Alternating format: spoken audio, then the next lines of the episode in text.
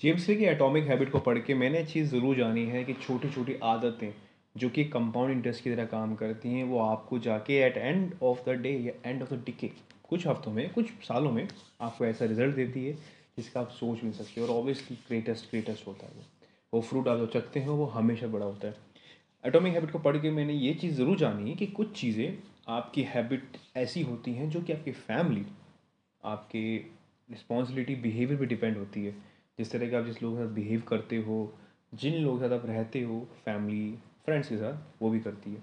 और मैंने ये भी जाना कि उसको किस बेसिस पे हम हैबिट्स को डिफाइन कर सकते हैं और कौन कौन से रिस्क फैक्टर्स होते हैं।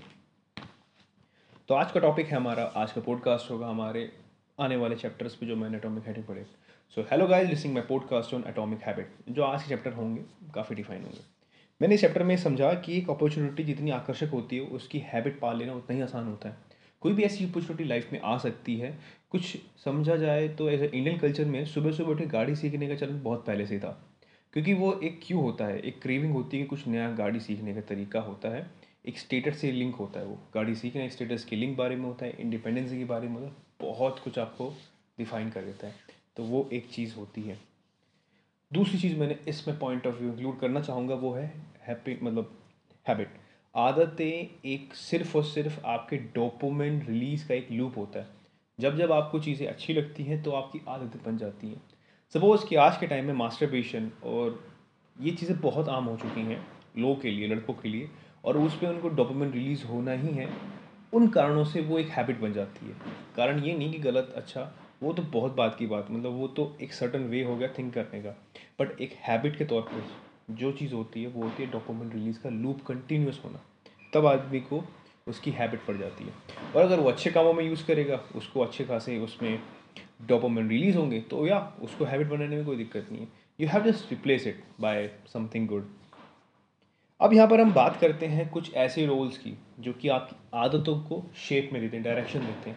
वो होते हैं आपके फैमिली वाले, दोस्त और आपके आपके आसपास का इन्वायरमेंट हम जिस कल्चर में रहते हैं हम जिस कल्चर से निर्धारित होते हैं वो हमारे व्यवहार में बहुत बड़ा इम्पैक्ट डालता है।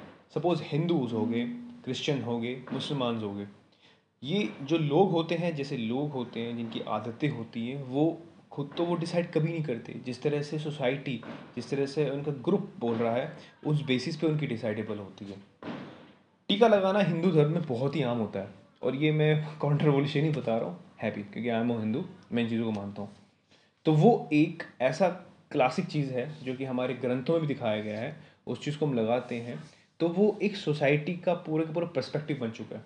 अगर हम नहीं लगाएँगे तो हाँ थोड़ी बहुत दिक्कतें हमें महसूस करने में, देखने में लगती है कि कैसे हिंदू हैं मतलब नॉर्मली मैं किसी को परेशान करने की वजह से नहीं रेसिस्ट के नाम से भी नहीं बोल रहा बट हाँ चीज़ें लगती हैं ऐसी। कुछ चीज़ें होती हैं जो कि आगे प्रेशर के हिसाब से होती हैं। जल्दी शादी कर लो, जल्दी बच्चे कर लो, ये चीज़ जो एक आपको पर्सपेक्टिव दे सकती है। पर ऐसा बहुत ही कम अब चेंजेस होने लगा है। सेकेंड पॉइंट जो मैंने इस चीज़ से इस चैप्टर से जाना था वो यही था कि ह्यूमन एक आदमी एक आदमी एक औरत किसी भी सो, बिना सोसाइटी के या बिना ग्रुप के सर्वाइव नहीं कर सकता। कई सालों लाखों सालों पहले जब हमारे वंशज पूर्वज जो कि एक आदि मानव थे वो उस उनकी एक मैंटालिटी ये थी कि अगर वो ग्रुप में शिकार करेंगे तो पेट जल मतलब काफ़ी सारा भोजन प्राप्त कर सकते हैं आदमी उसको मार के, जानवर को, और काफ़ी लंबे समय तक रह सकते हैं। और अगर उनमें से कोई सेपरेट हो भी जाता था तो बड़ा ही मुश्किल था उसको सर्वाइव करना जंगल में, क्योंकि वो निहत्ता था।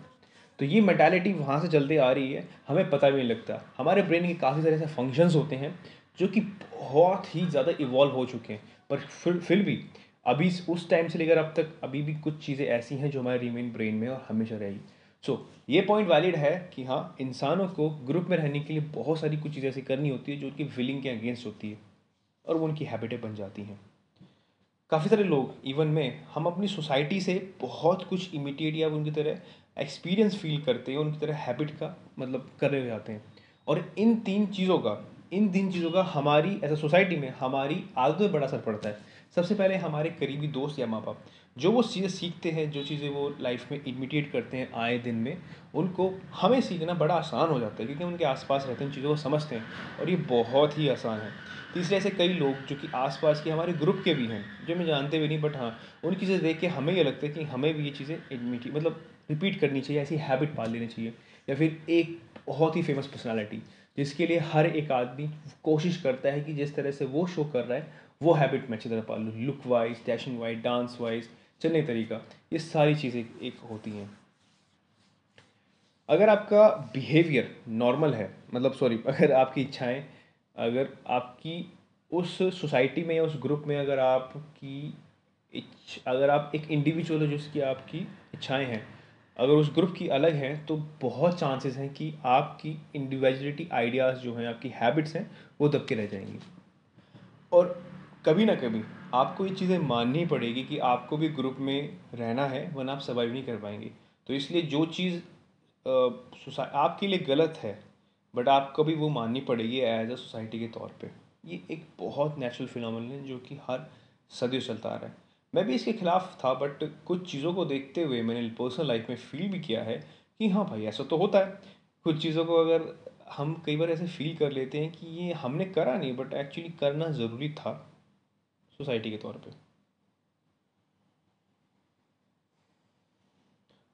अगर कुछ चीज़ें आपको नहीं सीखनी है, कहीं कुछ नया सीखना है तो सबसे पहले उन कल्चर्स को अडेप्ट कीजिए या फिर उन ग्रुप को अडेप्ट कीजिए जहाँ पर आप जैसा विलिंगनेस या फिर एम जो आपका हैबिट का तौर पे बनाने का है, वो वहाँ पर बिल्कुल ही मतलब उसको बढ़ावा दिया जाए और बहुत ही यूजली कैजुअली वैसे कि हाँ ये चीज़ भी हो सकती है, ये भी चीज़ एक हो सकती है।